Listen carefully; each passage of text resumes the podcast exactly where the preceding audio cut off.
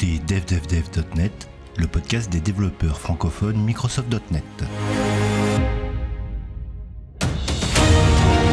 Bien, et, et ben pour ce- cette table ronde de- du mois de novembre, avec un petit peu de, avec un petit peu de retard, puisqu'on est, on est déjà mi- mi-novembre, euh, je reçois euh, dans l'ordre, euh, ben, on va dire Olivier Dahan, bonjour. Bonjour à tout le monde. Donc Olivier Dahan, qui est Microsoft MVP euh, depuis 2010 2009, pardon, catégorie développeur technologie, fondateur de la société Inaxos, société de formation Je reçois euh, également euh, Damien van der Kerkhoff, bonjour, et qui euh, lui nous vient de sa Belgique profonde et qui est software engineer chez Portima. Euh, je reçois également Michel Perfetti. Bonjour. Salut. Mi- voilà. Discret. Microsoft MVP depuis 2006, catégorie développeur technologie, MCT sur Azure et les technologies DevOps et CTO chez euh, Celenza. Toujours. Toujours, ouais. Euh, on a également Jérémy Janson. Bonjour. Bonjour. Microsoft MVP, catégorie développeur technologie depuis 2010 et auteur du blog Bugshot Hunter. Euh, qui est-ce que j'ai oublié? Olivier Dahan, je t'ai dit, non? Ouais. Oui, je t'ai dit, oui, déjà. Euh, ah bon, on, on a, on a Gérald de Barré. Bonjour. Salut tout le monde. Donc, euh, qui était présent dans le dernier podcast sur euh, C Sharp 12, euh, Microsoft euh, MVP catégorie développeur technologie depuis 2020 et auteur du blog maisontout.net. Et enfin, Laurent Campé, bonjour, Salut Richard. qui Salut lui, tout le n'a, monde. qui lui n'a pas voulu être là au dernier, au dernier épisode sur C Sharp 12. Ah, foiré. Microsoft MVP depuis 2003, euh, catégorie développeur technologie, team leader et distinguished solution architect chez Innoveo. Et enfin, euh, François Tonic, bonjour. Rédacteur en chef du magazine Programmé, euh, toujours dans les kiosques, mais également du magazine Farm Magazine et Technosaur. Voilà, j'ai oublié personne, tout le monde est là, c'est bon. Bien, euh, bah écoutez, on a plein de plein de sujets. Cette semaine, c'était, euh, enfin hier, c'était l'annonce de euh, de bah, de .NET 8, le lancement de .NET 8. Est-ce que vous avez assisté à la conférence? Ouais, Bah oui. tu peux en, en replay. Évidemment. Alors, Je je- je sais pas ce que vous en vous en avez pensé, mais euh, j'ai pas trouvé ça, euh, enfin. Super sexy quoi. Enfin, on avait l'impression qu'ils étaient là, en, en- enfin c'était préenregistré, qu'ils étaient là en train de réciter leur truc. Euh, ça avait, c'était pas très. enfin, moi, j'ai trouvé ça pas très sexy. Euh, on avait David Fowler là qui, qui pourtant est, quelqu'un de quelqu'un de très bien là. On avait l'impression qu'il était posé sur sa table et puis qu'il récitait tel un Pikachu euh, ce qu'il fallait ce qu'il fallait dire quoi. Euh, je sais pas ce que vous en avez pensé vous. Ouais, mais ça fait plusieurs années que c'est enregistré et que c'est un peu comme ça. C'est c'est vrai, moi j'apprécie un peu moins. Après, là, les, les autres parties, c'était du live, hein, je- quand ils faisaient des démos, des trucs comme ça. Et la Ouais, première partie, c'est vrai que ça Ouais, la- enregistre un peu moins cool. Michel? Bah, sur le contenu, bah, de toute façon, c'est euh, c'est du langage, donc c'est euh, on est plutôt sur de on n'est pas sur des révolutions quoi. Sur .NET 8, on est plutôt sur de, de la maturité, des choses, euh, des choses qu'on rajoute. Là, on se rend compte que les seuls, les trucs cool qui ont sorti, euh, bah, Laurent va en parler. C'est pas vraiment euh, lié à- au langage lui-même. Il aurait peut-être pu le faire dans la version précédente.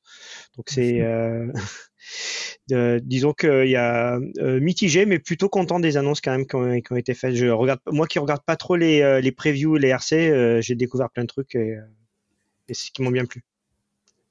J'espère juste pas attendre trois mois que ce soit disponible sur Azure, sur les, sur les composants pass, comme Ouais. une année, mais euh, c'est tout. Ok. Bon, bah on va attaquer avec euh, les, les différents sujets. Euh, alors, on, on va commencer par le plus long, c'est-à-dire celui d'Olivier. Alors, un petit peu plus long. je, je sais qu'il y a des auditeurs qui m'ont fait remarquer que on joke souvent là-dessus et que c'est parfois moi qui fais les interventions les plus courtes. Voilà. Parce que les plus courtes sont les Je tenais à le faire remarquer. Je tenais à le faire. C'est- qui bonjour- ta femme qui a dit ça? Non, c'est bonjour maman.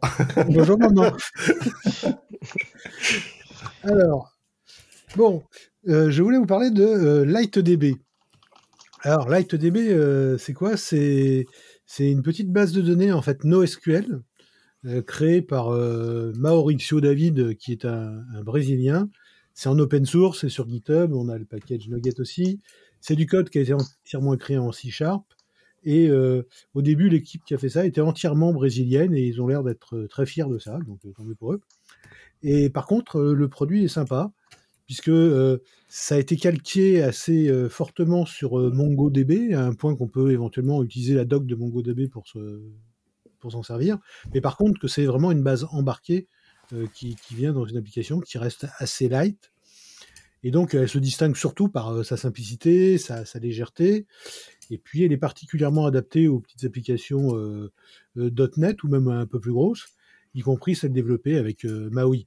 Pour des trucs plus gros, bien sûr, on utilisera du MongoDB si on est en desktop ou des choses comme ça.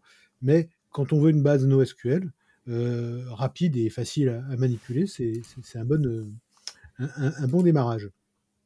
Alors, pour ceux qui ne sont pas forcément des aficionados du truc, hein, le NoSQL, ça ne veut pas dire qu'il n'y a pas de SQL, ça veut dire euh, not only SQL. C'est-à-dire que c'est pas seulement du SQL. La plupart de ces bases-là, elles disposent quand même d'un SQL qui permettent de les interroger. LightDB en fait partie. On peut faire des choses en Light. Mais quand on, interroge en, SQL, on va avoir une réponse en, en JSON. Il travaille en interne en Bison, hein, en espèce de JSON binaire qui prend moins de place. Et quand on l'interroge directement en SQL, il va répondre, avec du JSON. Et euh, quand on passe par du link, parce que c'est quand même la façon la plus simple de l'utiliser en, .NET ou en MAUI, euh, là on peut travailler sur des objets euh, normaux, des POCO, ça marche très très bien. Éventuellement à noter.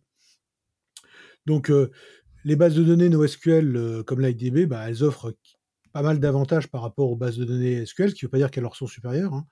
L'un des principaux est le fait que le schéma est flexible. Euh, et ça permet de stocker des données qui sont non structurées ou semi-structurées. Parce que les bases de données euh, tabulaires habituelles euh, ont plus de mal à faire. hein. donc, c'est pas aussi idyllique que ça. Si on veut vraiment avoir des schémas qui changent comme on veut et avoir des enregistrements différents à chaque fois, on va perdre certains avantages comme les indexations, les choses comme ça. Mais enfin bon, ça marche, ça marche plutôt pas mal. Euh, euh, ju- juste une seconde, il y, a- il y a Michel qui, qui voulait dire quelque chose. Ouais, juste un truc, quand tu dis que c'est du MAUI, c'est pour, euh, c'est pas comme SQLite, c'est reste quand même côté serveur, ta, ta base, elle est pas embarquée dans le device. Elle est embarquée. Elle est embarquée, d'accord. Donc on est plutôt proche d'un modèle SQLite euh, euh, en mode de déploiement en fait. Bah, C'est-à-dire qu'en fait, elle est embarquée quand tu compiles. Quoi. Elle est embarquée dans ton application. Quoi. D'accord, ouais. Elle est pas côté euh, back, of, back API, elle est côté euh, euh, mobile. euh, c'est ça que je veux, c'est ça la question que je me suis posée. hein. C'est du code Sharp, donc il va être compilé avec ton appli. Ok, ça marche. Donc c'est un peu un modèle SQLite où tu une base, une base embarquée avec ton application qui permet de stocker des données Voilà, sans sauf avoir. que SQLite sur les mobiles, elle est souvent installée déjà sur le mobile. Oui. Donc en fait, effectivement, tu as juste une liaison en fait, aux API. Ça a des avantages, bien évidemment. Ça marche. Donc là, on est vraiment tout embarqué. Euh, bon, sur les bases NoSQL, ben, euh, elles ont souvent un avantage de performance pour tout ce qui est opération euh, de lecture, etc., sur des grandes quantités de données rapidement. C'est pour ça que MongoDB a eu quand même pas mal de succès. Parce qu'elles ne nécessitent pas des opérations de jointure complexes comme on peut le faire avec une, base de données SQL traditionnelle. Mais elles sont conçues aussi pour une meilleure évolutivité. Par exemple, on peut facilement, quand on travaille avec des versions serveurs, on peut facilement rajouter des, serveurs les uns à côté des autres pour augmenter la, pour augmenter tout simplement la, charge. Alors les bases SQL le permettent, mais on peut avoir du hardware pour le faire ou des choses comme ça. C'est pas aussi évident qu'avec euh, des bases euh, NoSQL. Alors, ça vient avec des inconvénients, forcément. hein. Les bases NoSQL, elles supportent généralement pas les transactions acides. Pour une fois, euh, en français, c'est la même chose. hein. Atomicité, cohérence, isolation, euh, durabilité. De la même manière que les bases de données euh, SQL peuvent, elles, bah, elles ont fait une partie de leur réputation là-dessus, ce qui peut rendre plus complexe la garantie d'intégrité de données dans certaines situations. Mais LightDB supporte les transactions acides. Donc il n'y a pas de verrou posé sur les lectures, mais il y a la possibilité d'en avoir et d'avoir des transactions qui sont acides. Donc ça reste quand même une base de données utilisable dans un contexte LOB ou des choses de ce genre-là.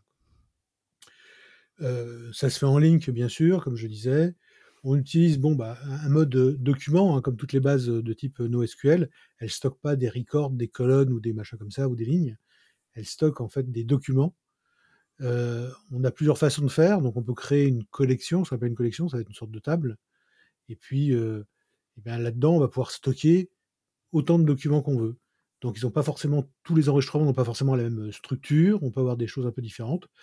Par exemple, quand on veut utiliser une base de données locale, de ce type-là pour s'en servir comme d'un cache et pas forcément pour, pour s'en servir comme une base de données directe, bah, si en face on a une base de données relationnelle, SQLite, c'est super pratique. Mais si en face on a du MongoDB par exemple, bah, c'est sûr que utiliser du LightDB, ça sera plus proche de la structure de la base qui est en face et ça sera plus facile d'utiliser ça comme cache. Mais sinon, on peut l'utiliser bien sûr à part entière comme une base de données avec ses avantages et ses inconvénients du, NoSQL. Alors pour l'installer, c'est simple, hein, on installe le package NuGet et puis après, on crée une instance de, Light Database. Et avec ça, on peut faire toutes les opérations crudes et toutes les opérations qu'on veut avec, avec Link. Donc, bon, elle est thread safe. Ça, c'est un truc important à, noter. voilà, donc c'est une petite base sympa. Quand on est en mode SQL, en fait, on a un mode qui est plus comme Link directement objet, mais on a un data reader à la façon ancienne de Adonet et on récupère son JSON de cette façon-là. Et, par rapport à un SQLite, euh, quel avantage de... Bah, je dirais que. SQLite, c'est relationnel de toute façon en plus. Ouais. Ouais, le principal avantage que tu vas avoir, c'est c'est vraiment le, le, coût de la structure qui est euh, qui marche par document et qui marche pas par euh, par table, ligne, colonne, quoi. Hein, ça c'est sûr. Mmh. Et ce qu'il faut voir aussi, c'est que des fois, quand on appelle les API, on reçoit des données déjà euh, déjà structurés en JSON, c'est quand même plus sympa de les stocker comme ça que de les reformater en table pour les relire, euh, les relire derrière. On peut les, on peut les serialiser avec le même objet qu'on les a récupérés dans l'API aussi. Donc ça peut être un truc cool à récupérer. C'est pour ça qu'il y a quand même un certain nombre d'avantages. Bien sûr, il y a des inconvénients, c'est pas parfait, euh, surtout si on est dans une optique base de données très structurée de type SQL. On va perdre un certain nombre d'avantages, de liaisons, de, bon, des trucs de ce genre-là. Mais on a beaucoup d'autres choses à côté et je pense que c'est intéressant de savoir que ça existe, savoir que c'est embarqué, que c'est gratuit, que c'est open source, que voilà, ça propose un autre modèle, que c'est proche de MongoDB qui est quand même très apprécié et qu'on peut avoir du MongoDB en embarqué dans son application. Ça, c'est assez cool. Et il y, a du monde là sur le, enfin, j'imagine sur le projet GitHub, sur le. Bah, écoute, c'est un projet qui est vivant, ouais. ouais pas sûr que ce soit le top des projets en termes d'activité, mais enfin, il est maintenu, il est, il est, vivant. Il y a des sites, il y a des choses comme ça. Ça a l'air d'être. ça a l'air de, de, bouger correctement. Et moi, j'ai essayé en termes de même de, performance, etc. On est sur quelque chose d'assez sympa, quoi. Alors, c'est pas fait que pour Maui, hein, c'est du .NET. Ouais. Donc, on peut l'utiliser dans n'importe quel type d'application .NET, bien évidemment, même en desktop. c'est Laurent? C'était juste pour demander un peu euh, comment ça, ça, a monté en charge par rapport à quelle taille de, données on peut avoir dedans. Alors, ce qu'il faut savoir, c'est que c'est euh, LightDB. Hein. Ils sont repartis euh, des spécifications de MongoDB, mais ils n'ont pas refait MongoDB. Donc c'est sûr que si il y a une version serveur qui existe de LightDB, mais bon, relativement rudimentaire. On peut éventuellement tirer profit si on fait du desktop ou des choses comme ça. moi, je, parlais plutôt côté client, moi. Mais côté client, euh, bon, c'est une base de données euh, embarquée, euh, tu fais ce que tu as à faire avec, mais c'est pas un truc pour partager de la donnée ou faire des, flux de données gigantesques. C'est assez rapide en écriture, mais voilà, c'est pas. tu n'auras pas forcément mieux que du SQLite. Quoi. Mmh c'est une, alternative pour avoir, euh, justement, euh, par rapport à ce que disait Michel, avoir euh, une base de données documentaire en, embarqué. Quoi. Ouais, c'est la vraie valeur ajoutée. Ouais. Voilà, c'est vraiment une philosophie différente de stockage de données. Donc, c'est sympa de savoir que ça existe et qu'on peut s'en servir. Et que c'est maintenu jusqu'à ce que j'ai vu jusqu'à maintenant. C'est Ok, super. Eh ben écoute, tu as, mis moins de, moins de 12 minutes. C'est ah, extraordinaire. On a tous la pression maintenant. Ouais. Plus les coupures sauvages qu'il va faire. je veux dire. Bien, euh, on va passer dans un autre univers avec euh, Git, GitHub Universe. Euh, et là, c'est Damien qui voulait nous en parler. C'est ça. Très beau jeu de mots, euh, Richard. Pardon. Alors, sans surprise, bah, les présentations étaient très axées sur le fameux copilote. Donc, en mars, euh, GitHub X avait été annoncé avec comme objectif bah, d'accompagner les développeurs tout au long du cycle de développement et pas juste euh, au terme de codage de l'IDE. Et euh, bah, lors de la GitHub Universe, on a pu apercevoir toutes les nouveautés qui ont été apportées. Alors, premièrement, contrairement à GitHub Copilot qui est- se base sur le modèle GPT-3, euh, Copilot X, c'est le GPT-4. Alors, surtout, l'excellente nouveauté qui a été présentée, c'est le Copilot, Copilot Chat, qui était déjà euh, disponible sous Visual Studio Code avant la GitHub Universe. Mais maintenant, ça sera aussi disponible sur euh, Visual Studio et surtout pour Laurent euh, dans JetBrains. Alors, on a déjà accès en Early Access et il suffit de s'inscrire sur une whitelist. Et ça devrait être disponible pour tout le monde en décembre. Donc, moi, j'ai fait évidemment la demande pour avoir accès au plugin Rider. Et j'ai eu les accès en, en quelques heures. hein. Et tant mieux parce que ouais. maintenant, ça m'évite. ça m'évite de devoir passer, enfin, de devoir naviguer entre Visual Studio Code pour discuter avec Copilot et Rider pour faire le code. Euh, donc, euh, bah, voilà, je suis quand même content d'enfin avoir ce plugin. Alors, contrairement justement ben, à GitHub Copilot classique qui propose simplement des complétions de code euh, parfois plutôt bonnes pour compléter une ligne, parfois moins bonnes quand, c'est, quand il faut proposer des blocs de code. Ici, comme son nom l'indique, on peut discuter avec GitHub Copilot. Alors, comme il se base sur le modèle GPT-4, ses réponses, elles sont plus précises. Cependant, il précise tout de même quand vous ouvrez, quand vous ouvrez la, petite boîte de dialogue pour discuter avec, il dit attention, euh, je reste une IA, donc euh, tu peux avoir des surprises dans mes réponses, des erreurs. Euh, par exemple, moi, je vais demander d'écrire un test unitaire et dans cette méthode, j'utilisais l'interface iConfiguration avec la méthode static getValue. Et lorsque Copilot a écrit le test, il a moqué cette méthode euh, getValue. Et je lui ai dit, euh, attends, Copilot, tu peux pas faire ça parce que la méthode getValue, c'est une méthode statique. Et euh, ne peut pas moquer des méthodes statiques. Et en fait, il m'a répondu, c'est vrai, tu as raison. Euh, au fait, getValue, derrière, il utilise euh, getSection. Et donc, il a modifié son code pour que le test unitaire fonctionne. Alors, Copilot Chat, utilise au fait euh, notre code comme contexte, c'est-à-dire euh, tous les fichiers ouverts, etc. Mais maintenant, ça va aussi aider à détecter les vulnérabilités et aussi de nous aider à corriger les erreurs. Et donc, ils ont rajouté, par exemple, des commandes slash euh, qu'on peut taper dans le chat. Donc, par exemple, slash fix pour corriger du code. J'ai encore fait l'expérience tout à l'heure, ça fonctionne très bien. Ou slash test pour générer des tests unitaires. Alors, une autre belle nouveauté, c'est l'intégration de Copilot directement sur le site github.com et l'application mobile. Alors, je n'ai pas encore les accès pour tester cette partie-là. Euh, et donc, son but, c'est il pourra ainsi aider les développeurs à valider les pull requests. Donc, euh, le développeur pourra demander des explications sur le code, mais aussi, tiens, est-ce qu'il n'y a pas euh, des améliorations que je peux faire dans mon code? Dans la démo, on peut voir par exemple un développeur qui demande à Copilot d'expliquer une regex directement dans GitHub, et ben, Copilot explique euh, clairement ce que fait la regex, euh, ce, à quoi elle correspond. Et ben, évidemment, c'est toujours pas tout. On a maintenant Copilot Chat qui peut aussi être utilisé ben, dans nos outils de commande, donc comme Bash, PowerShell. Alors, il n'y a pas beaucoup de commandes. hein. Il y a la commande euh, GH Suggest pour suggérer une commande et Explain pour expliquer une commande. Alors, euh, par exemple, on peut lui demander, tiens, recherche un morceau de texte dans l'ensemble des fichiers du répertoire courant et de tous les enfants. Ben, si vous utilisez grep, ben, il va vous, enfin, Bash, il va vous générer la commande grep. Euh, aussi, par exemple, si vous utilisez des, ima- des images containerisées, vous pouvez lui demander de créer euh, une ligne de commande euh, pour voir tous les logs qui commencent de telle heure et qui contiennent, par exemple, la ligne erreur, et il va vous générer cette commande pour vous. Alors, Lo- je vois que Laurent a quelque chose à dire. Laurent Ouais. Ouais, c'est euh, vrai que moi, c'est bizarre parce que j'avais accès à la version d'avant. La version d'avant, en fait, elle était contextuelle. Elle détectait dans quelle shell tu étais et te proposait des réponses par rapport à ce shell. La nouvelle version, quand tu poses une question en PowerShell, il va pas te répondre avec du, PowerShell. Donc, euh, je sais pas ce qu'ils ont fait de ce côté-là. Il y a, il y a un truc qui, qui marche pas super bien. Après, tu peux préciser que tu veux l'expression euh, pour PowerShell, mais avant, tu n'avais même pas besoin de le taper. Quoi. Oui, euh, effectivement, tout à l'heure, il m'a proposé du grep en PowerShell. Alors, autre nouveauté, c'est aussi euh, une nouvelle licence qui s'appelle Copilot Enterprise avec un tarif de 39 euh, dollars par utilisateur par mois.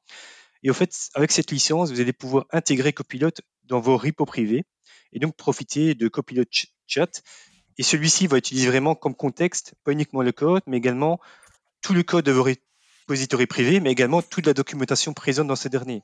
Et donc, vous pourrez poser des questions et Copilot Chat va vous répondre sur base de cette documentation. Alors, c'est une licence qui n'est pas encore disponible. Vous pouvez toujours vous inscrire sur la whitelist, mais elle, elle sera disponible qu'en 2024. Euh, Alors, une autre, un autre point. Ça, juste un truc, ça veut dire qu'il il, s'entraîne sur tes données. Ouais.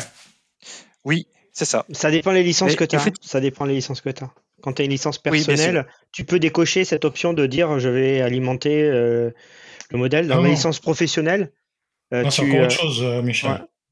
C'est encore autre chose. C'est vraiment là, tu vas pouvoir dire mon repository, même qui est privé, et eh ben, GitHub va aller améliorer son large language model avec le contenu de ton code. Donc, il connaîtra ta code base, quoi. Ouais, bah, sauf en, en, professionnel, je crois, parce que dans ce cas-là, ton code reste privé. Je crois que c'était vraiment la grosse nuance entre licence personnelle et pro.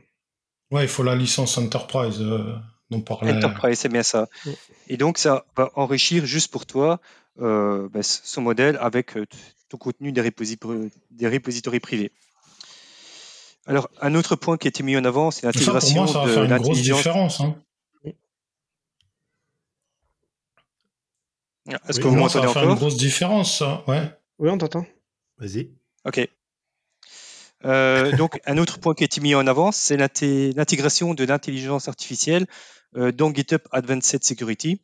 En fait, c'est juste pour améliorer tout ce qui est détection des vulnérabilités dans le code, comme les SQL injection, les XSS injection. J'ai toujours du mal à dire ce truc-là. Et surtout, en fait, de pouvoir automatiquement proposer un fixe dans une pull request et, en expliquant le mécanisme.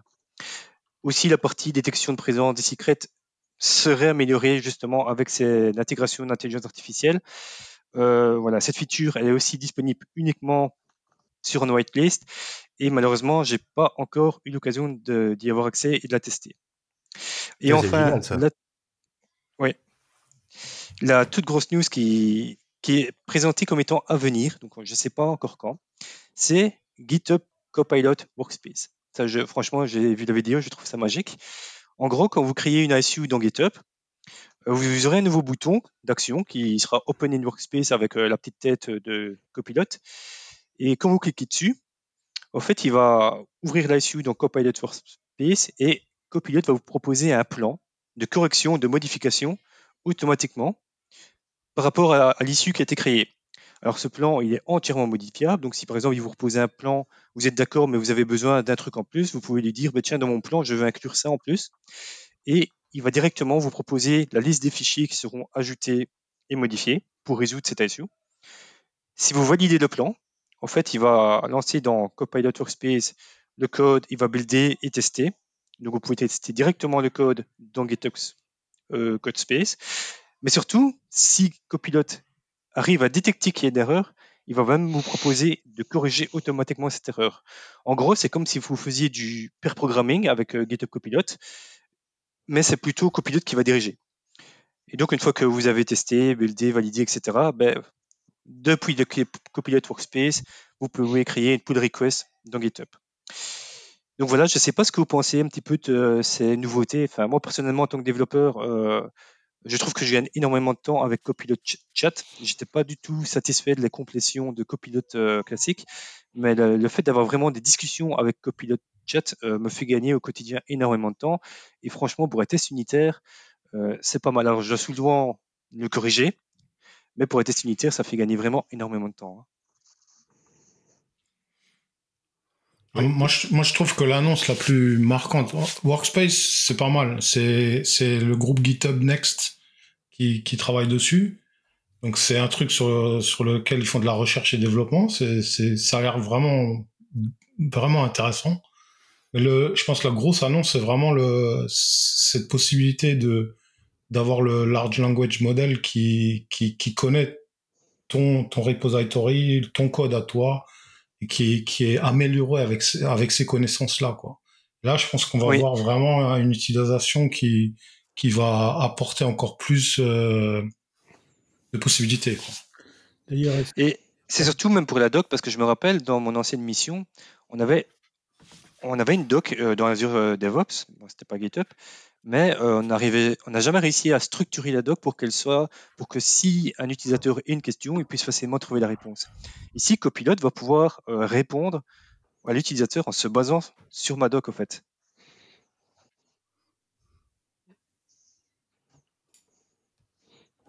Après, je, après, je pense que ce qui va être intéressant de voir, c'est euh, ça va l'impact financier sur les boîtes parce que c'est 40 dollars la licence en plus des outils de dev. Euh, toutes les boîtes pourront pas se le permettre. ouais, c'est sûr. C'est- comme mais déjà essayé, mais euh, il y a une fenêtre qui est en bêta pour l'instant toujours. Dans ReSharper, on a déjà un truc conversationnel où on peut Ouais. discuter avec lui, lui dire Mhm. dans mon code il y a une erreur, qu'est- qu'est-ce que tu me proposes comme correction, etc. Donc ça existe déjà dans, dans ReSharper. Bah, Il y a tout le monde qui signe. euh, est-ce qu'ils ont intérêt à acheter en plus la licence pour, euh, pour, euh, pour euh, Copilot Mais Je sais pas.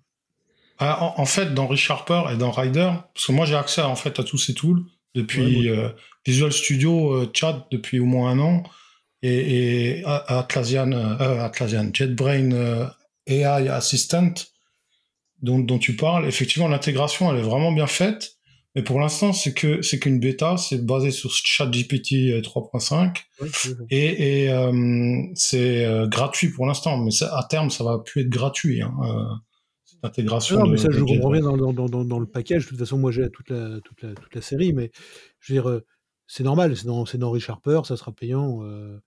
Mais entre ça ou euh, le Copilot X, euh, je veux dire, bon, il y aura peut-être des choix à faire. Les patrons vont pas payer des licences à tout le monde pour euh, 100 ou 200 Bah, balles euh, par mois. i- Imagine, tu rajoutes celle d'Office à, à 39 dollars aussi par utilisateur. Ouais. Ça, ça commence à faire beaucoup. Après, euh, je, je pense qu'il faut pas essayer de se... Au début, je me suis dit, ouais, mais ça va faire comme les outils de refactoring ou d'amélioration de code au début. euh, au début, quand il y a eu euh, ReSharper ou même euh, CodeRush, bah, c'était des licences en plus. On n'en avait pas forcément dans les outils. Petit à petit, ça arrivait dans Visual Studio. Euh, je suis pas sûr qu'on soit dans ce modèle-là parce que pour tout ce qui est IA, ça demande quand même beaucoup de calcul côté back et donc beaucoup de compute. Ouais. Et donc, euh, c'est pas quelque chose qu'on pourra. C'est pas que du CPU côté client. Donc, euh, je pense qu'il y aura toujours un coût en plus. On pourra pas dire que petit à petit, avec euh, la compétition, les prix vont baisser. Il y aura toujours le coût serveur qui, qui sera là et donc il y aura toujours un coût supplémentaire. Bon, on voit que OpenAI, là, euh, ils avaient une conférence la semaine dernière, je crois, et ils ont baissé les prix hein, Ouais. de, de pas mal, hein, de trois fois ou quelque chose comme ça, par rapport aux, aux appels de, leur- de leurs API. Donc ça, ça évolue aussi, quoi. Ah, de toute façon, bon, tant qu'on fait appel à des serveurs, faut que quelqu'un les paye. hein. Dire, Bah euh, oui, exactement. C'est vrai que ça va se démocratiser, je pense que ça coûtera de moins en moins cher, mais, euh, mais on est toujours dans, le, dans ce vieux fantasme. Hein, euh, je sais pas si c'était le premier à le dire, mais qui a été initié par Bill Gates il y a très longtemps, qui était le fantasme de louer les logiciels. Quoi, je veux dire. Je veux dire, et en fait, c'est ça, ils veulent nous. Ils y arrivent, hein. on finit par, euh, par tout payer. Quoi. Tu, ton système de gestion de caméra, euh, hop, tu payes 15 balles par mois, ton truc, tu payes euh, 30 balles par mois. Et à la fin, en fait, t'as pas le mois, il a à peine commencé, que tu es déjà à sec sur ton compte en banque. Quoi. Ouais. Et, et c'est ça, en fait. hein. Et, et ça, moi, je suis assez. Même en musique, on voit, on voit le truc pour ceux qui, qui s'intéressent. Euh, tu as des, des, des, VST, tu as la marque Roland qui est très très très connue en, matière de synthétiseur, etc. Ça fait maintenant quelques années que c'est une boîte qui fait quasiment plus que du software et, donc euh, des, des, synthés mais virtuels. Bah, ils ont ce qu'ils appellent le, le, Roland Cloud. Et là-dedans, en fait, tu achètes et c'est à l'année et euh, ad vitam aeternam pour avoir accès à leur synthé. Quoi. Le jour où tu arrêtes de payer, tu plus à rien. Quoi, je veux dire. Et ce, ce genre de modèle s'installe de plus en plus dans nos vies. Donc, si tu fais de l'informatique, puis que tu fais de la musique à côté, et que tu fais du machin, bah, tu payes ChatGPT, tu payes machin, tu payes truc. Et, Ouais. et je pense qu'il va falloir qu'on réagisse fortement à ça parce que c'est un modèle qui est complètement euh, in- in- insoutenable dans un contexte de, de, bon, de, de coût de vie de plus en plus cher, etc. Je pense pas que ça soit gérable. quoi. Ouais, euh, moi j'ai reçu l'email de la part d'Adobe en me disant que leur licence est passée de 400 à 700. euh, donc euh, voilà. Ouais. Et prout, Ouais. c'est comme ça, c'est pas autrement. Bon, d'accord. Bien. Euh, avant de passer à la, la principale annonce qui a eu lieu hier de, de Tête 8, on va passer la, la, la main à, à- à notre cher rédacteur en chef de, de programmer, qui lui avait euh, une sorte de coup de gueule sur justement les mises à jour euh, annuelles de logiciels. Ça, c'est bien. Faut en Oui. Alors c'est c'est mieux avec le micro.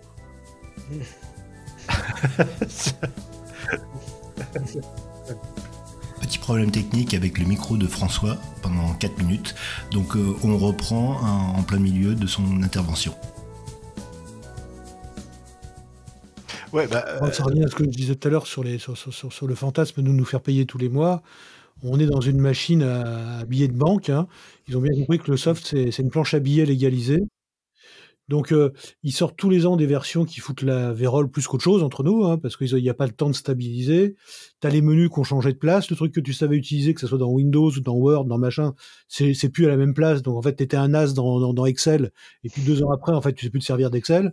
Je veux dire, enfin, bref, c'est une catastrophe parce qu'on a autre chose à faire qu'à passer notre temps à nous emmerder avec des outils. Les outils sont là pour nous servir, et or, euh, ça devient une, une fin en soi. Je pense que c'est ça, en fait, le, le vrai problème. Jérémy? Moi, moi j'irais presque à contrario, je suis désolé. Hein. Euh, non, mais euh, j'ai- j'aime bien foutre la merde. hein. Euh, c'est pas ça, c'est que il y a, il y a un truc, enfin, euh, je je pense que certains ont peut-être déjà commencé en migration vers .NET 8.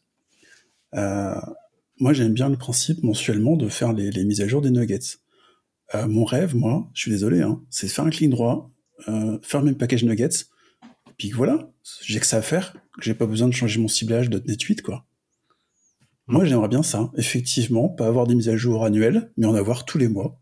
Et tous les mois, avoir le dernier .NET et pas me poser de questions euh, à dire je change de version majeure. Il y a un changement de version majeure? Oui, bah j'aimerais ne pas le voir, juste faire mes mises à jour de Nugget et puis c'est fini. Des fois, c'est bien quand même de, des maçons majeurs parce que ça te permet de, de faire table rase de choses que, où les gens se sont plantés. Ouais, bien sûr. Enfin, c'est surtout pour la dépréciation. Moi, je, je les vois surtout pour ça, les versions majeures. Après, sur, sur la partie des dépréciations, euh, parfois, là je reprends les exemples Java, euh, il déprécie des trucs, mais ça met euh, deux ans à être retiré réellement du truc. Oui, c'est le décalage d'utilisation. Oui. Comme tu disais tout à l'heure, il y a 7-8 versions entre la dernière et, Ah ouais, non et mais celle c'est qui se ça. prod, quoi. Donc, euh, Ouais, mais c'est vrai que sur .NET, on est quand même beaucoup plus rapide à déprécier maintenant. Depuis qu'on est passé à .NET 5, les dépréciations, elles se font presque tous les, euh, tous les ans ou tous les deux ans. Hein. alors, Mm. oui, Les deux. non, mais ça c'est vrai. Tous mais les par deux contre, maintenant. hein. Euh, moi, je fais une différence entre déprécier des API ou des fonctionnalités et le retirer réellement de ta stack. Oui, bah nous, ça disparaît. Hein. Ah, C'est ce que tu vois, parce que dans d'autres euh, langages, My Framework, ils déprécient, mais ça reste dans, dans la stack. Ah ouais? Ah oui. Et, euh, mais parfois, Ah non, là, ça met le- 2-3 ans bah avant qu'ils qu'ils te disent attention, là, on retire physiquement le code déprécié pour de vrai. Ok. Là, il me semble que moi, ce que j'ai vu dans .NET 8, euh, il y a un, un serializer euh, binaire XML qui a été enlevé. Dans Ouais, la l'a pas 7, enlevé. il y avait un warning. Dans la 6, il y avait un warning. Et là, ils l'ont carrément enlevé. Non, il est plus dur à utiliser. faut vraiment opt-in dans ton CS Proj. Je veux encore l'activer. Tu as encore l'option Ah oui, temporairement. t'as raison. Mmh. mais ça va disparaître prochaine version. Ça a de fortes chances que ça existe vraiment plus. Ouais. Il y a des choses sur les aussi. t'as- T'as le warning, plus euh, trois ans après, c'est vraiment supprimé. Quoi. Donc, voilà, Ouais, donc ça, c'était un petit peu mon, commentaire sur ça. Bon, ça, je sais que j'y reviens deux, deux, trois fois par an. Mais, euh, mais en fait, j'en ai discuté là, avec des devs euh, ma- ma- il n'y a pas très très longtemps. Et, et c'est vrai que c'est toujours une discussion euh, assez animée. Ouais, bah, euh, moi, je prends l'exemple de- d'Angular. qui, euh, qui lui se met à jour tous les six mois. Ouais. Euh, et, euh, et, et- et là, euh, bon, c'est difficile de faire comprendre aux équipes, euh, bah, essayer de vous mettre à jour au fur et à mesure euh, tous les six mois, quoi, parce que euh, il y a aussi ce, cette appréhension en disant ah je change de, de grosse version, Mm. euh, qu'est-ce qui va se passer quoi? Oui. Ah oui, non, oui, c'est clair. C'est clair, c'est clair. hein. Bien que Angular 17 euh, est très bien, mais bon, c'est- un autre sujet. Après ça, tu as choisi de prendre une dépense sur un projet. Tu sais à l'avance comment ça va se passer dans le futur aussi. hein. Tu sais que bah, si c'est Angular, c'est tous les six mois que tu dois faire quelque chose, bah, ça se planifie aussi. Ouais. C'est dans ton Ouais. cycle, tu dis bah, Ouais. tous les six mois, j'ai une tâche à faire qui est quelque chose. Si c'est .NET, c'est peut-être une fois par an ou tous les deux ans si tu veux rester sur l'LTS. Enfin, Ça se planifie quoi. Sauf quand tu changes de cycle, parce que euh, .NET, ça a quand même changé de cycle euh, il y a quelques releases. Bah, tous, en fait. Un paquet de releases maintenant. Oui, tout à fait. Eh, J'ai une Juste question. un truc, là, on, on parle juste software là, mais regardez Kubernetes, c'est tous les 4 mois les, euh, les versions. Oui, oui, oui, oui, tout à fait. Et eux, ils gèrent des, des plein d'applications en même temps dessus. Donc quand ils doivent mettre à jour, euh, Bah, s'il y en a qui trament, c'est eux. quoi. bah, tu serres un petit peu les. Voilà. Euh, pour, euh, pour, euh, en te disant, euh, voilà, tu, es- tu espères que ça passe bien, quoi. Bah, Ouais, et t'as as intérêt de bien choisir tes composants open Ouais, source ouais. qui vont Ouais, qui tournent dessus pour être sûr que ta combinaison Ouais. euh, elle est bien supportée et elle est pas exotique quoi. Ça, c'est clair, ça. Ouais. Tu l'as beaucoup sur des produits comme Rancher. Moi, je suis régulièrement, tu as toujours deux versions de décalage. Et sur toute la stack. Et, euh, euh, J'ai une question bête et méchante là. Avec euh, .NET 8, il y a, il y a un outil pour, euh, pour migrer? Ou La bibine. 7 et 8, non. 7 à 8, ouais. Oui, voilà. bah, Tu dis, hein. Ah, euh, les mimimes. Tu veux dire de VB Bouton Ah. droit, euh, change runtime, euh, ouais. Contrôle shift B. D'accord. Non, il doit y avoir un truc, il y a toujours eu un truc, mais euh, je sais pas s'il y a de 7 à 8, il y a quelque chose, mais il y aura toujours, il y a toujours eu des trucs de toute façon, mais surtout de .NET Framework à .NET. Oui, c'est ça, ouais. Ouais. Moi, j'ai rien vu de 7 à 8. Hein. Je l'ai fait à la main. Ouais. Il n'y a bien, rien hein. à faire. Il n'y a Il rien n'y à a faire. quasiment rien à faire. Je Bah. pense que pour des applications euh, classiques d'entreprise, il n'y aura rien à faire. C'est vraiment sur des applications euh, où on va toucher des parties qui sont avancées sur la partie performance ou utilisation de la mémoire un peu tricky, ou des trucs que fait Gérald, où il faudra regarder, mais, mais nous, Non, le commun des mortels, je crois que, facile. hein. ouais, je crois que les, les, les communs des mortels n'aura pas de problème de passer de l'un à l'autre. hein. C'est c'est plus sur les bulles qu'il y a des surprises. Enfin, il y en a qui ont essayé. Ils ont eu Ouais. des Moi, j'ai eu des problèmes sur le set sur des SDK. Euh, un SDK qui supportait mal Blazor. Il fallait, j'avais fait du, SDK pinning sur une sur, euh, sur une 200 quelque chose parce que euh, pendant trois mois, j'ai pas pu upgrader à cause de ça. Ça m'a passé, j'ai passé un très mauvais week-end à trouver le, mon bug qui était pas de chez moi d'ailleurs ce jour-là. D'ailleurs, Mais voilà, plus des problèmes de SDK que de finalement de, Ouais. De migration. ouais, Blazor tu demander à Copilot de te faire la migration. Il va te suggérer tous tous les changements qu'il faut, non C'est pas ça. non, non, c'est le, il y avait un truc euh, foireux et puis il y a des composants qui marchaient plus. Donc il fallait passer, de faire rester une version antérieure. Mais une fois que tu as trouvé la bonne doc qui te, le bon message, parce que tout le monde était tombé dans le panneau en même temps, c'était bon quoi. Ok. Ouais. Euh, Blazor qui devient enfin intéressant. Bon, euh, ceci. Ah ouais. Franchement, la- leur, leur- leur nouveau modèle, euh, il est vraiment top quoi. Oui, ouais, absolument. Ouais. Ils ont vraiment maintenant déprécié le- la partie Razor et SPNet. on a plus MVC. Elle est vraiment complètement inutile maintenant quoi. Ils ont complété le trou quoi. Ok. Euh, et François, tu voulais nous parler également de machines qui coûtent une fortune maintenant. Bah ouais, ouais, en fait, euh, voilà, j'ai enfin reçu ma Pi 5, hein, voilà. Euh, donc, que je vais allègrement tester dans, dans les prochaines semaines. Oh, Sur ton yacht? Pardon? Sur ton yacht? Oui, voilà, ouais. Euh, il a vendu, non Il a vendu son yacht pour acheter le Pi5. moi, la, moi, la banque a refusé le prêt pour le Pi5. Donc, en Il fait, reste forcément euh. J'ai pu avoir qu'un Pi 4 avec 4 GB de RAM. euh, Je pouvais pas plus, ils m'ont dit à la banque. que, euh, Sur 25 ans. En fait, ben, un des slogans quand la Pi m'a été sortie, euh, bah, c'était vraiment d'avoir euh, un Barbone, d'avoir effectivement un mini PC à 45 Mhm. euros ou 45 dollars euh, à l'époque, même d'ailleurs un petit peu moins. Euh, Aujourd'hui, pour avoir une Pi 5, comme on va dire de base, hein, donc c'est du 4 GB euh, en RAM, ah, tu comptes à peu près le double. Aujourd'hui, c'est 70 euros au minimum. Euh, et la version 8 Go, je crois qu'elle doit être aux alentours de 90 ou 95 euros.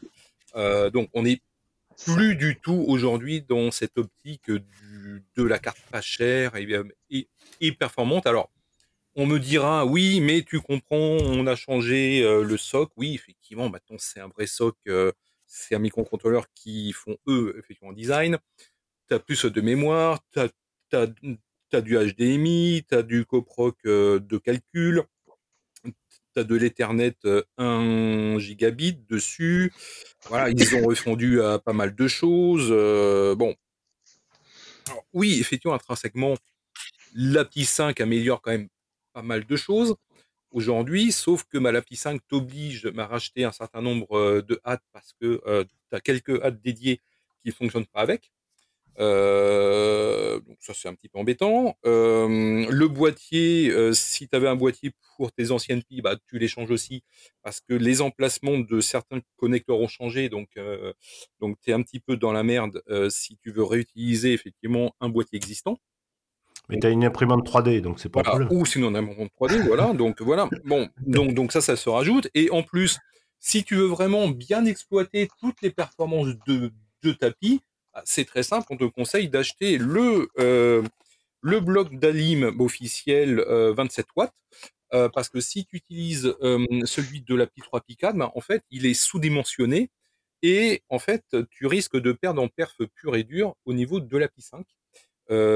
Donc moins de puissance mon alimentation et la Pi 5 en fait se met au plus bas pour éviter le moindre problème. Donc ça c'est voilà bon alors oui, effectivement, c'est une bonne carte, il y a des choses intéressantes, euh, mais je trouve ça dommage que la fondation euh, nous la propose effectivement à un prix qui est maintenant relativement élevé. On est dans l'ordre d'idée de ce que un Odroid y proposait effectivement il y a quelques années au niveau de la tarification. Euh, donc en fait, c'est comme si la, la, Raspberry Pi, elle s'alignait sur les grosses concurrences, en fait, euh, qui sont sur le marché, et c'est un petit peu dommage. Alors, si je fais un parallèle avec effectivement Arduino, hein, bon Arduino, ils ont sorti la Uno R, euh, R4 il y a quelques semaines. Pareil, aujourd'hui, on n'est plus dans des cartes qui coûtent 12-15 euros. Euh, la Uno officielle R4, euh, elle est aux alentours de 22-25 euros euh, aujourd'hui. alors oui, effectivement, on me dira oui, mais il y a plus de choses, etc., etc. Oui, certes, mais on n'est plus du tout dans les petites cartes.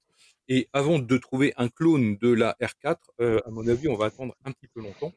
Parce que ce n'est plus un microcontrôleur Atmel. Euh, et ça, ça coûte un petit peu plus cher, effectivement, euh, au niveau de la carte. Donc, voilà, donc c'est un petit peu dommage. Euh, alors, je sais que certains vont aussi me dire, oui, mais est-ce que ça se répare facilement une pipe? Bah Non, en fait, bah, la pipe, elle se répare absolument pas. Euh, donc quand elle grille, elle grille et tu la jettes. Ça c'est clair. Ouais. Euh, donc on se plaint que les PC, que, que certains PC, tu peux pas les réparer toi-même ou, ou les mettre à jour. Bah, c'est un petit peu le cas hein, sur ce genre de choses, évidemment. Euh, donc voilà après, c'est euh, chacun fait ce qu'il veut aussi à ce niveau-là. Et par contre, l'autre défaut que la Pi 5 a gardé euh, de ses prédécesseurs, euh, elle chauffe. Donc, euh, si on veut vraiment. Elle chauffe? Ouais, ouais, elle chauffe.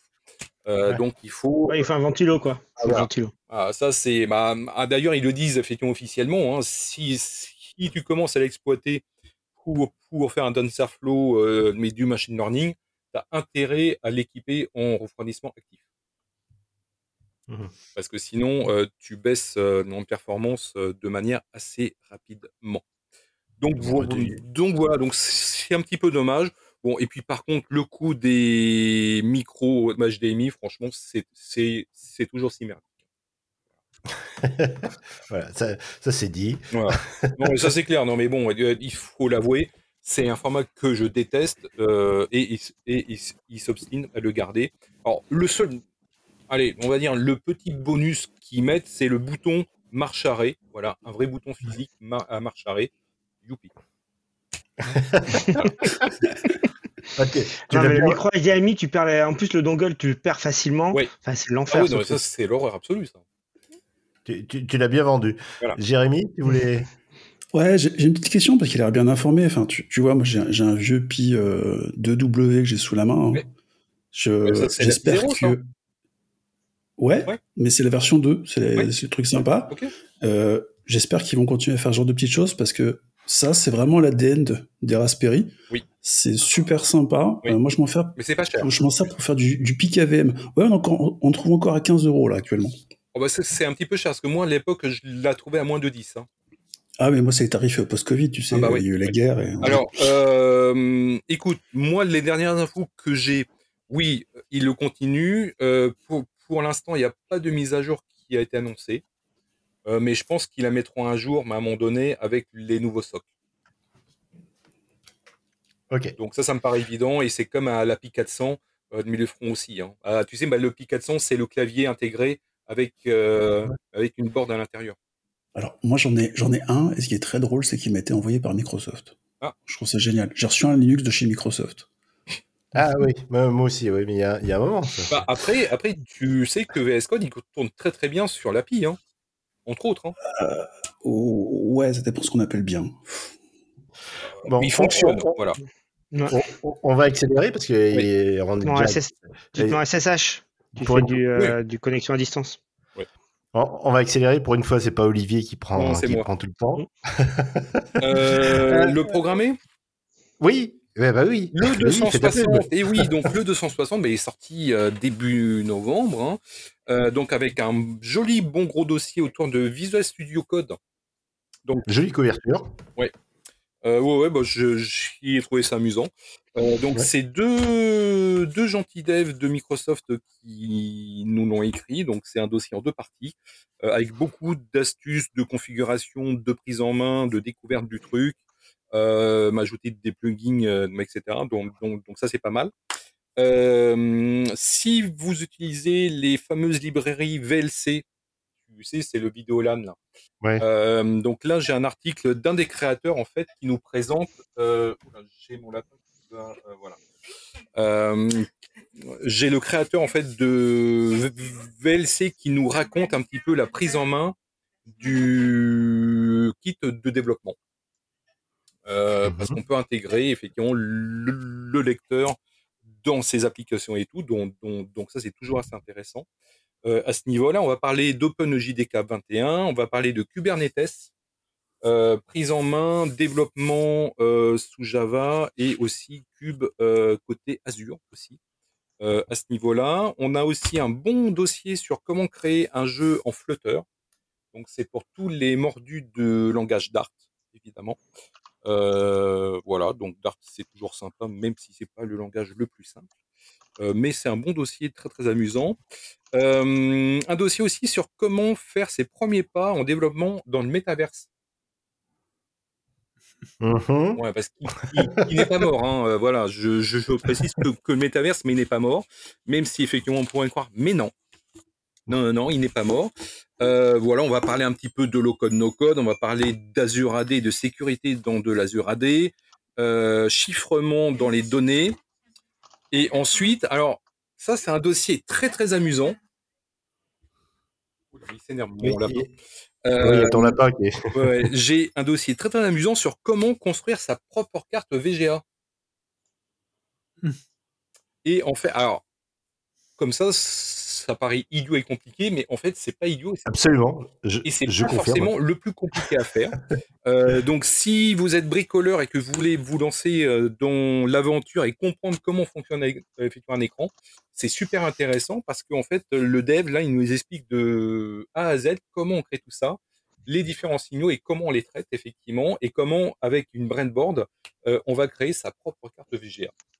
Alors, il faut un petit peu de patience, mais c'est super amusant à faire. Ça revient à la mode de d'essayer de reconstruire des, des composants qu'on faisait dans les années 80 avec Oui. le matériel qu'on a maintenant. Oui, oui, tout à fait. Donc, donc, donc c'est pas, même si rien ne remplace la vraie machine d'époque. hein. Euh, voilà. Mm. Euh, mais quand même, c'est euh, voilà. Donc, donc ça, c'est amusant. Bon, après, on va parler un petit peu de Python. On va parler euh, en CVS. enfin, pardon, en, en CMS. Euh, donc deux jeux, ça j'ai parlé. On va aussi parler de transfer learning. Donc c'est une des méthodes d'apprentissage euh, en machine learning. Euh, et voilà. Et je pense que j'ai déjà fait le tour parce que en 84 pages, hein, il y a déjà beaucoup de sujets. Ouais, donc toujours, toujours présent. Alors, dans, dans, les, dans les librairies, c'est un peu difficile à trouver, mais sinon, vous, voilà. Euh, voilà, vous allez sur le site de Programmer et vous pouvez vous abonner. Voilà, ça c'est un abonnement. Alors juste un petit teasing si tu le permets. Euh, mi-décembre, euh, c'est notre prochain hors-série, c'est le dernier numéro de, de l'année. Alors là, par contre, je vous conseille d'être bien relax pour le lire et prévoir une bonne dose d'aspirine. parce que c'est un numéro uniquement quantique euh, sur l'informatique quantique et la programmation quantique. D'accord. T'as Olivier qui. Donc on a pas mal de choses, euh, voilà. Et c'est du costaud, euh, voilà. Donc on est en plein dedans. C'est du bon niveau. Ouais. Il faut réviser ses maths. Hein. ouais. Ouais. Parce que j'avais lu un bouquin sur le quantique, en fait, je croyais faire de l'informatique. En fait, moi, ah pour faire du quantique, il faut faire des maths. c'est des théorèmes. en fait, les algos, c'est des théorèmes. Mais c'est vraiment intéressant. C'est voilà. Donc, donc, euh, donc, ça, c'est mi-décembre. On est en train de, de terminer et franchement, ça, ça, va être hyper intéressant. Et, ce qu'il ne me dit pas, c'est que le numéro va être complètement quantique. C'est-à-dire que tu vas l'acheter, tu l'amènes chez toi, et il sera en même temps chez ton copain au même moment. Voilà. c'est ça en fait. voilà, c'est bon. Donc, donc, voilà. Et puis, bah, si, allez, juste euh, en 10 secondes, euh, le nouveau numéro de Technosaur, euh, bah, il sort, bah, il sort là en ce moment, 136 pages, qui est consacré aux 40 ans du Macintosh.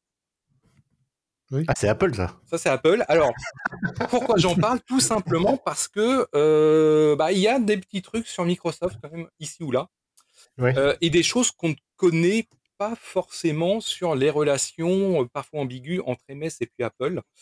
et comment Gates en fait a voulu pousser Apple à ouvrir le Mac pour que ça devienne un standard. Mmh voilà, donc là on remonte en, 85 et c'est passionnant, voilà, donc c'est 136 pages que sur ça. le pourquoi du comment du Mac, son développement et toutes les problématiques autour. une saine lecture pour ceux qui s'intéressent à l'histoire de la micro-informatique. Et c'est pareil, c'est sur le, sur le site qu'on peut le. Alors, euh, actuellement, euh, il n'est pas disponible parce que euh, c'est tous les contributeurs Ulule qui sont livrés en priorité. Mmh il sera disponible tout début décembre. D'accord. Ok. Bien, bah, merci beaucoup. Et, et, on va finir avec, avec Laurent, s'il a envie, s'il si, ne boude pas. Non, non, je t'aime toujours, Richard.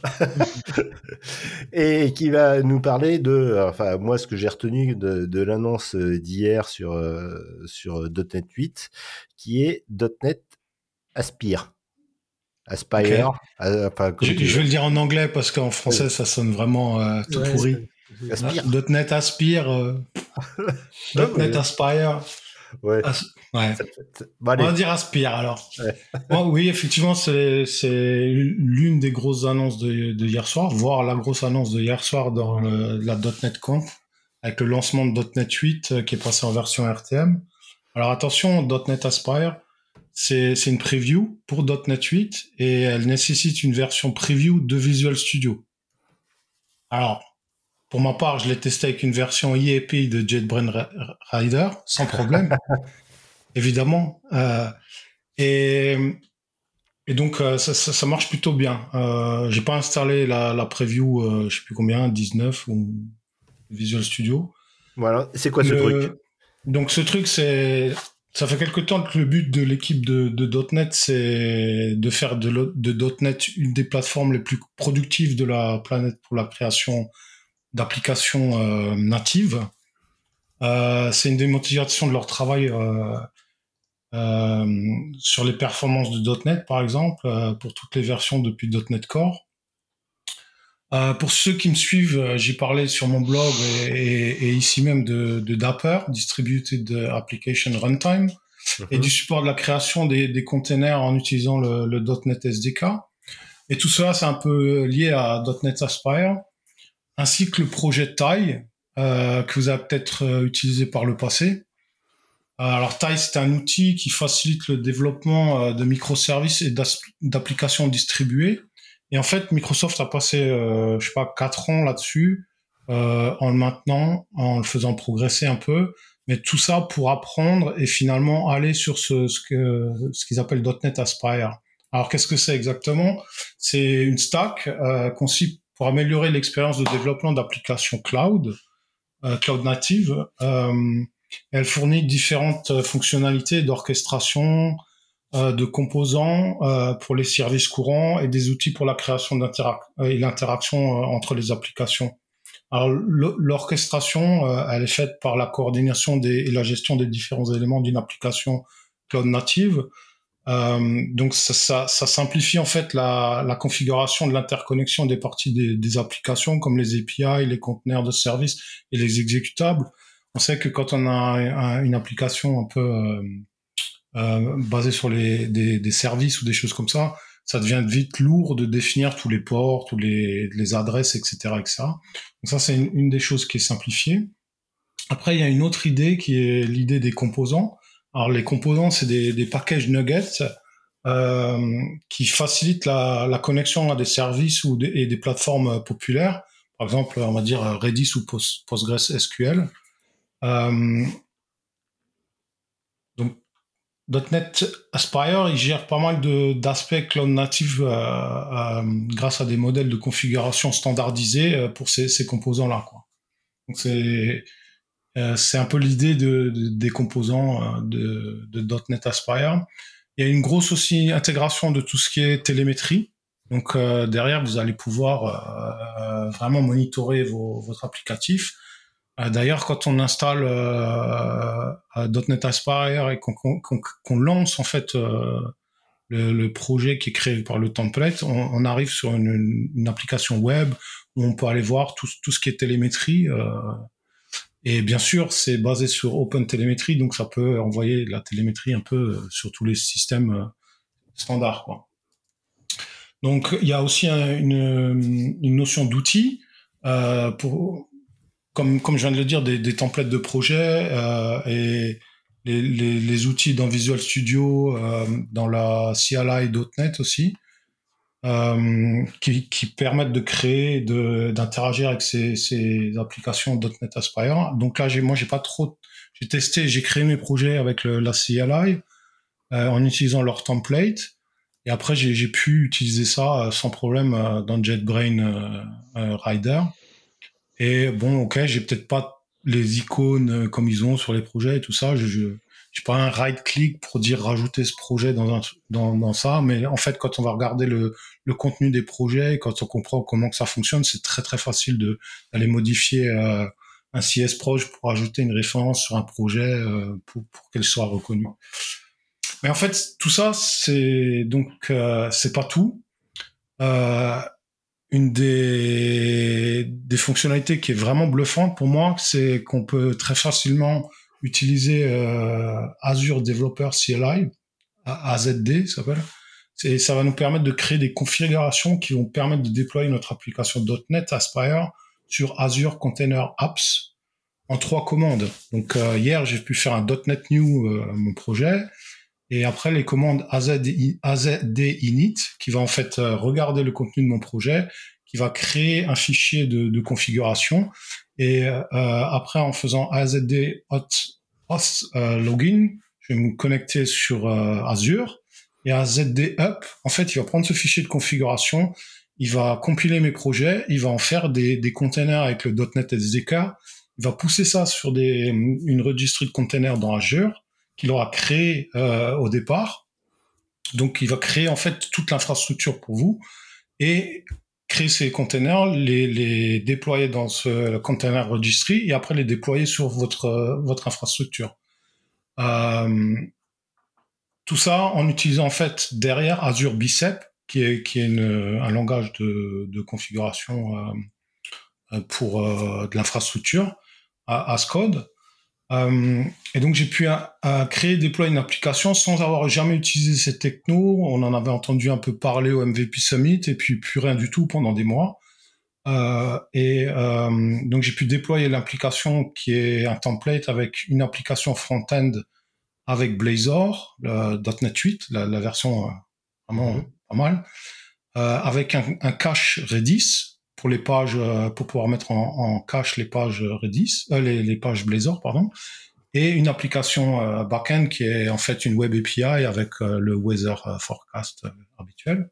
Et tout ça, le déployer dans, Azure Container Apps en une vingtaine de minutes sans avoir jamais touché à ça et en fixant deux trois problèmes parce qu'il y a encore des, petits trucs qui, qui sont pas faits correctement dans la configuration Azure, etc.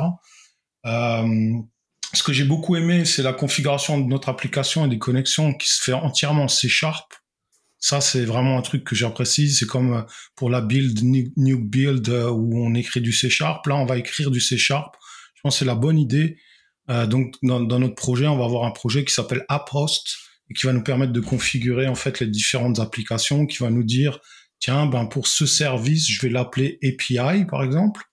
Et en fait, quand, euh, quand mon, mon front-end va devoir appeler l'API, je vais lui dire euh, http deux points slash slash API. Et j'ai pas besoin de lui donner euh, localhost, euh, deux points des ports ou des choses comme ça euh, localement ou quand je déploie. Donc euh, ça c'est pour la partie euh, euh, orchestration, euh, etc. Quoi. Donc euh, Ouais, tu- bien, tu- bien tu peux- intéressant. Tu peux rajouter du code pour, euh, pour, euh, pour peaufiner euh, les différentes étapes. Quoi. Ouais, tout à fait. Donc donc là, en fait, c'est du code, c'est du code C Sharp, donc oh, euh, bye bye le YAML. Hein. Et donc avec tous ces avantages, c'est-à-dire qu'on va avoir tous nos outils de développeurs, on va pouvoir euh, faire du code refactoring, naviguer dans le code, etc. Et euh, c'est quoi le lien avec Dapper à la fin? Parce que finalement, ça ressemble beaucoup. En première vue, il y a pas mal de ressemblances sur différentes parties. Et euh, ce qu'il y a à noter, c'est qu'en fait, les deux s'int- s'intègrent très facilement, justement avec ce app host qui permet de définir, eh ben, je vais, je vais lancer ce service avec un Dapper Sidecar.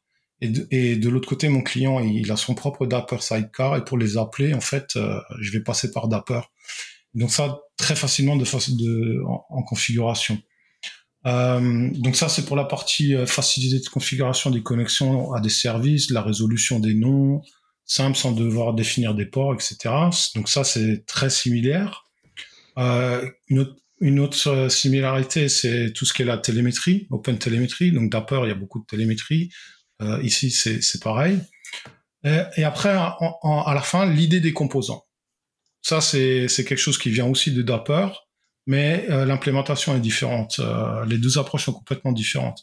Dapper, il, il dispose de- d'abstraction de, de composants portables avec des blocs de construction. Euh, on va avoir un, un state store, un workflow, euh, Mhm. ce genre de choses, ce qu'ils appellent des bindings, par exemple. Donc, on, a, on, on utilise, par exemple, une abstraction d'un state store, par exemple Redis, lors du développement, sur votre euh, machine de développement. Et quand vous allez en prod avec Dapper, vous allez définir ce composant, vous allez peut-être utiliser Azure Blob Storage, par exemple. Et avec Dapper, vous n'avez pas du tout besoin de, de modifier votre application, le code de votre application. C'est de la configuration euh, des composants. Alors qu'avec .NET Aspire, c'est ces nuggets qu'on rajoute, qu'on rajoute par exemple pour Redis et PostgreSQL. C'est la, même idée des composants, mais ce composant, ça va être le même, que vous soyez en dev, en test, en prod, etc. Si vous ajoutez un composant Redis, eh ben, vous allez emmener ce composant Redis euh, jusqu'en prod avec vous et vous pouvez pas le changer. Donc ça, c'est un peu une différence, quoi. Voilà pour une petite introduction à .NET Aspire. Euh, à venir, bien sûr, quelques posts sur mon blog, euh, ouais. vraiment très prochainement. Michel, ça va t'intéresser, ça? Alors, complètement, parce que la, le problématique qu'on a maintenant, c'est la, quand on a des projets multi, euh, multi-process avec des API, c'est arriver à lancer tout ça ensemble euh, sur le long terme. Et chaque fois que quelqu'un rejoint l'équipe, il peut passer du temps à configurer son poste. Il y a des problématiques de, de chaîne de connexion, de, d'ordre de, lancement. Et euh, on le sait bien, Laurent, quand on est sur Header, on crée des profils euh, qui lancent le back, le front, euh, on choisit l'ordre, on fait à peu près la même chose dans Visual Studio. Donc là, en fait, ça va nous aider, on va pouvoir décrire un peu comment l'application est reliée Et si derrière, ça peut nous permettre de, la déployer. Moi, je suis pas fan, par contre, de tout déployer avec un seul bloc. Je préfère avoir le, le déployer après. Mais si on a du code qui décrit l'application et qui permet de la lancer en dev, c'est parfait. Surtout avec Dapper, qui est compliqué à faire marcher sur son poste de Ouais, travail. exactement. euh, parce que ça demande de faire tourner un conteneur à côté et euh, c'est vraiment pratique. Mais c'est vraiment ce qui m'a fait plaisir là-dedans, c'est le fait de pouvoir déclarer les services entre eux pour qu'ils puissent auto-paramétrer parce que ça peut des fois défendre des postes.